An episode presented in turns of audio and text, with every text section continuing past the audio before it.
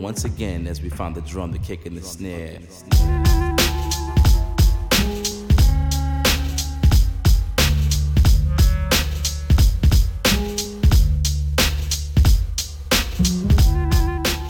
Привіт! Особисто мені почати подкаст зазвичай найважкіше. На календарі в нас, точніше, в мене сьогодні в день запису, 3 квітня, неділя. Я зупинив прання. Сподіваюсь, буде менше різних шумів.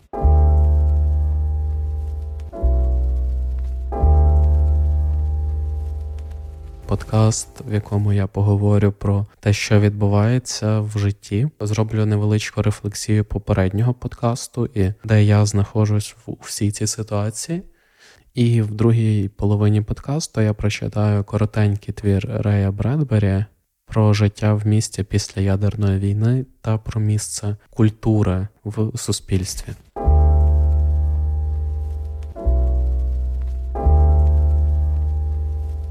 Почну я сьогодні з рефлексії стосовно попереднього подкасту і розмови про плівку.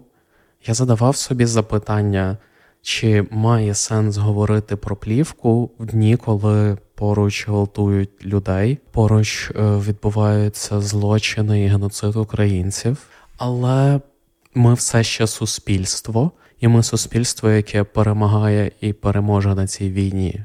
І суспільство має всередині себе дуже багато складних процесів і взаємозв'язків. Попри те, що війна це основний пріоритет нашого суспільства, ефективний внесок в перемогу на війні не завжди пряма участь у війні, не для всіх людей. І я хотів сказати, люди в суспільстві виконують різні ролі. Жива історія, мій товариш, який малює малюнки, які потім інші добрі люди допомагають продавати. Зароблені кошти вони використовують для купівлі речей для, скажімо, в широкому сенсі війни. І він малює малюнки. Можливо, є якісь речі, які виглядають більш пріоритетними з точки зору якоїсь людини, але насправді це дуже ефективна участь людини, бо вони залучають. Значні кошти це приклад, коли людина, роблячи те, що вона вміє, приносить користь більше, ніж роблячи те, чого вона не вміє. Я багато рефлексував на цю тему, чи є зміст зараз говорити про плівкову фотографію. І в процесі рефлексії я дійшов до відповіді, що так, є сенс. Хоча, звісно, зв'язок між плівковою фотографією і перемогою може бути неочевидним, але є частина художників, фотографів, які використовують цей медіум, цей інструмент для комунікації. Точно будуть фотокниги і великий вклад в культуру, в світову культуру від плівкових фотографів. Але якщо буде можливість фотографувати, буде плівка і буде можливість її проявляти і сканувати, то таких творців буде більше. Ті творці, які є, зможуть створювати краще. Це внесок в культурний фронт війни. Я відповів для себе на це запитання, і чому про це є сенс говорити навіть зараз. Звісно, це не важливіше деблокади Маріуполя. Звісно, перемога в війні і тактична ситуація, оперативна ситуація це все вищий пріоритет. І благо в інформаційній сфері вистачає людей, які розбираються, які несуть якусь корисну інформацію в цьому руслі. Тож е, до теми рефлексії. Я подумав, чи є сенс говорити, чи є сенс робити лабораторію, і я знайшов відповідь, що так. Я написав маніфест, в якому я описав, чому. Стосовно лабораторії, до мене приїхала е, хімія і обладнання з двох місць з Бельгії і з Гонконгу, за що я дуже дякую всім, хто мені допоміг. І я зараз все налаштовую і починаю створювати роли з плівкою і проявляти її.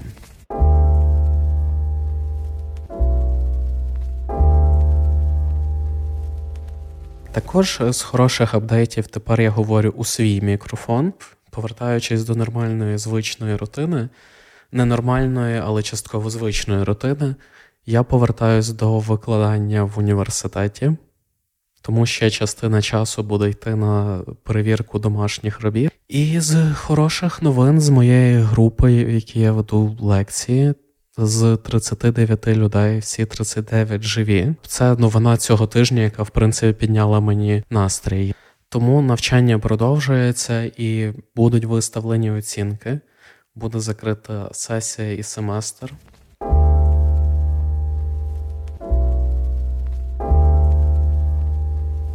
Ми в другій половині подкасту, в якій я зачитаю твір Усмішка. Це оповідання Рея Бредбері, американського письменника, історія антиутопія про місце культури в суспільстві, яке пережило ядерну війну, яке знаходиться в дуже важких часах. Переклав з англійської мови цей твір Євса Андрій Іванович, український письменник, перекладач та журналіст, який, до речі, приймав участь у Другій світовій війні. Отож, оповідання Рея Бредбері Усмішка переклав Андрій Євса. Черга на міській площі зібралась о п'ятій годині ранку, коли ніде ще не світилося, а далеко в навколишніх селах співали півні. О сьомій, коли розвитніло і почав розходитися туман, стало видно руїни будинків і постаті людей, які по двоє, по троє йшли на ринок і на фестиваль. Хлопець стояв у черзі за двома чоловіками, що голосно розмовляли між собою.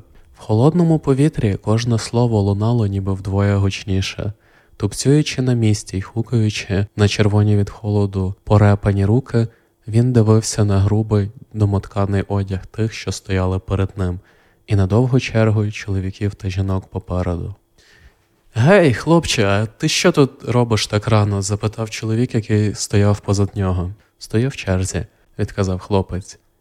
Чом би тобі не поступитися своєю чергою тому, хто справді розуміється на таких речах?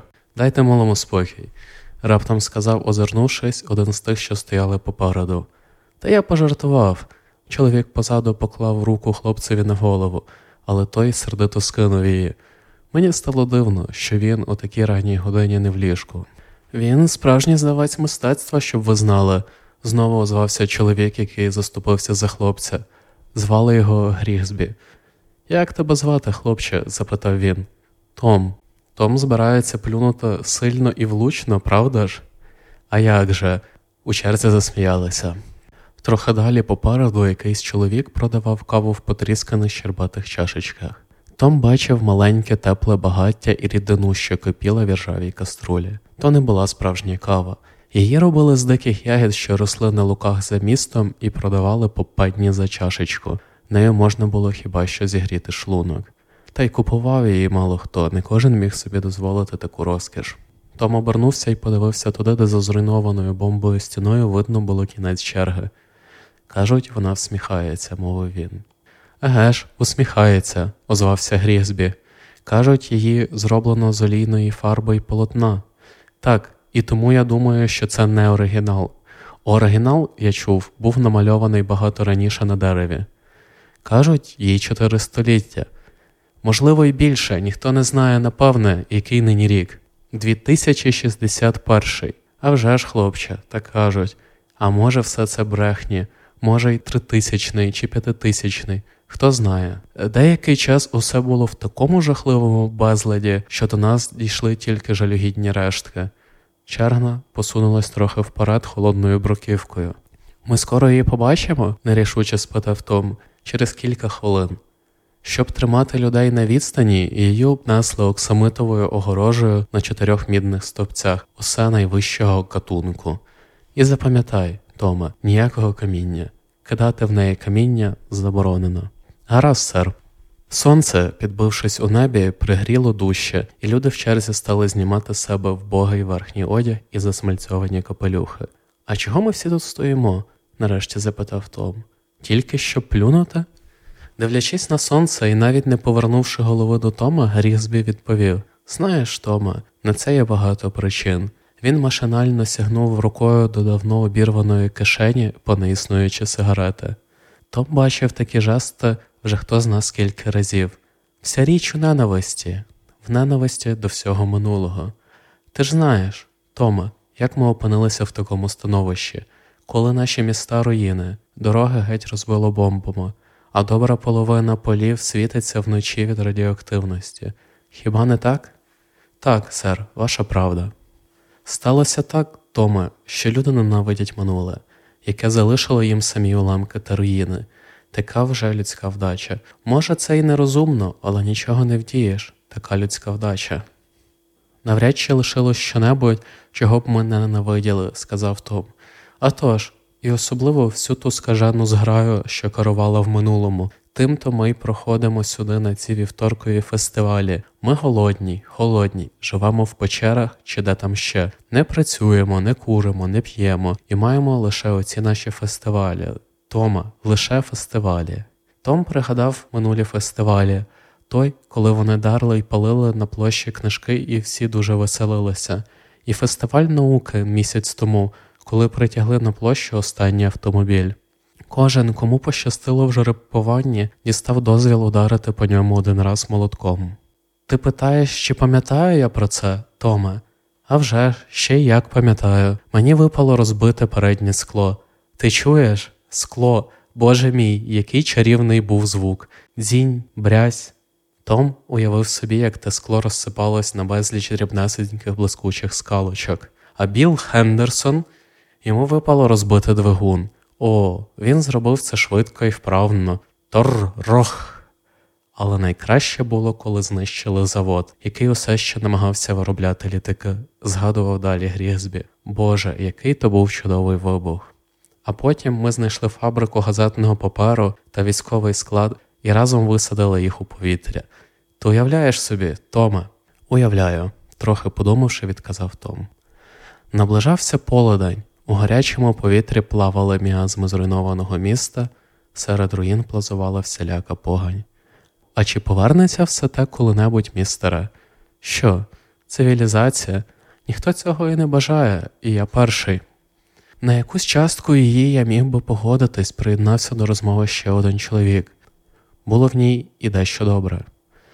Не забивайте собі голову дурницями, вигукнув Грізбі. Тепер це вже неможливо.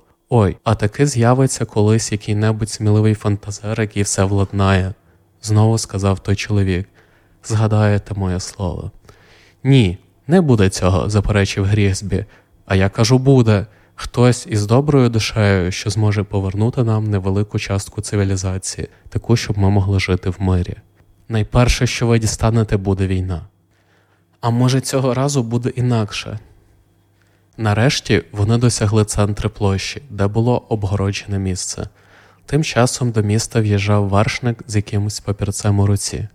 Том, Грізбі та інші дивилися довкола широко розплющеними очима, посувалися вперед і, готуючись плювати, збирали в роті слину. Від хвилювання серце Тома лунко калатало, гаряча земля пекла босі ноги. Ось ми і прийшли, Томе, плюй. Чотири поліцаї з жовтими нашивками на руках, знаками їхньої влади над іншими, стояли обабіч огорожі й пильнували, щоб ніхто не кинув камінь. Бачиш, сказав Грізбі, кожен вважає, що він дістав свій шанс. Ти розумієш, Томе? Ну, давай. Том стояв і дивився на картину. Плюй же, Томе. В роті у Тома пересохло. Не борися, Тома, не затримуй інших. Але ж вона прекрасна поволі мовив Том. Ну то я плюну за тебе. Гріхсбі плюнув, і слина зблиснула проти сонця. На картині жінка спокійно й таємничо усміхалася до Тома, а він дивився на неї, і його серце ще дужче калатало в грудях. У вухах бреніла незнана музика. Вона прекрасна, знову мовив він. Плюй же, поки поліція не увага розляглося над площею. Черга замовкла. Щойно Тома лаяли за те, що він затримує інших, а тепер усі повернулися до вершника, що виїхав на площу. Як вона називається, сер? тихо запитав Том. Картина? Здається, Мона Ліза. Так, Томе, Мона Ліза. Оголошення. вигукнув вершник. Адміністрація ухвалила рішення сьогодні опівдні віддати картину на площі в руки тих, хто буде там, щоб вони мали змогу взяти участь у її знищенні. Том не встиг і ойкнути, як навколо зчинився страшенний гвалт. Боляче штовхаючись, натовп поніс його до картини. Поліцаї, рятуючись, розбіглися геть. Почувся різкий звук розірваного полотна. Безліч рук, мов дзьоби голодних птахів, тяглися до картини і роздирали її на шматки. Тома майже проволокли по знищеному портрету. Сліпо наслідуючи інших, він ухопив за край пофарбованого полотна, смикнув, затис у руці відірваний клапоть, а тоді й впав. Відчуваючи болючі удари багатьох ніг, викотився з натовпу. Закривавлений, у подертому одязі, він бачив, як старі жінки замислено розглядали клаптики полотна, а чоловіки трощили раму, відкривали рештки картини і дерли їх ущент. Один лише Том стояв осторонь на розбурханій полощі. Опам'ятавшись, він поглянув на свою руку, що стискала схований на грудях клаптик полотна. Гей, Томе. гукнув Грізбі. Нічого не відповівши, Том заплакав і чимдуж побіг геть. Засунувши міцно стиснуту руку під одяг, він, не озираючись, вибіг розбитою бомбами дорогою в поле, перебрів неглибокий струмок, а тоді попростував далі і десь перед заходом сонця дістався до невеличкого селища. Близько дев'ятої години, перейшовши селище, він ступив на подвір'я зруйнованої ферми.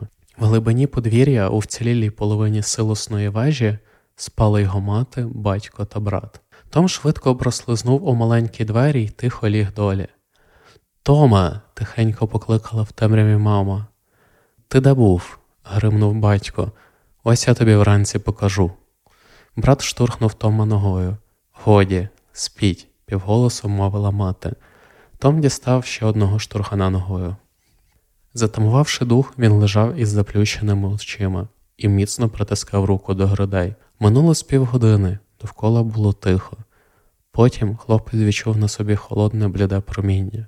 Маленька смужка його світла поробилася до силосної вежі, помало проповзла по тілу і Тома і торкнулася обличчя.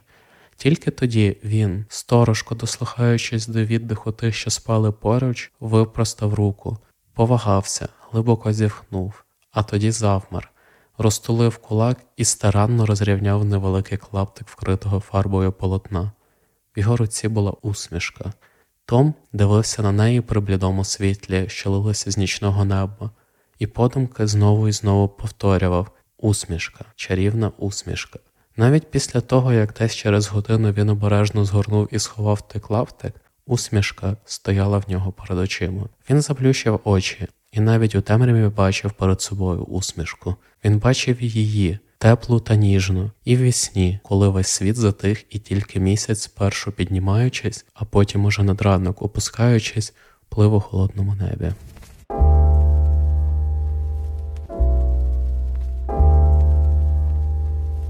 Це фінал оповідання Рея Бредбері Усмішка, твір про місце культури в суспільстві, яке переживає на найлегші часи. Дякую вам за те, що слухаєте мій подкаст. Це вже четвертий випуск. Якщо вам подобається подкаст і аудіальна творчість, яку я роблю, будь ласка, скиньте посилання на цей випуск своїм друзям і скажіть: Йоу, послухай, це прикольний подкаст. Е, я вам буду вдячний, мені цікаво збільшувати аудиторію.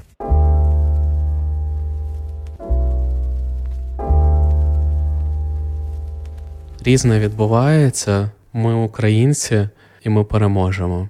Дякую вам за увагу, за ваш час, за те, що ви робите для перемоги у цій війні.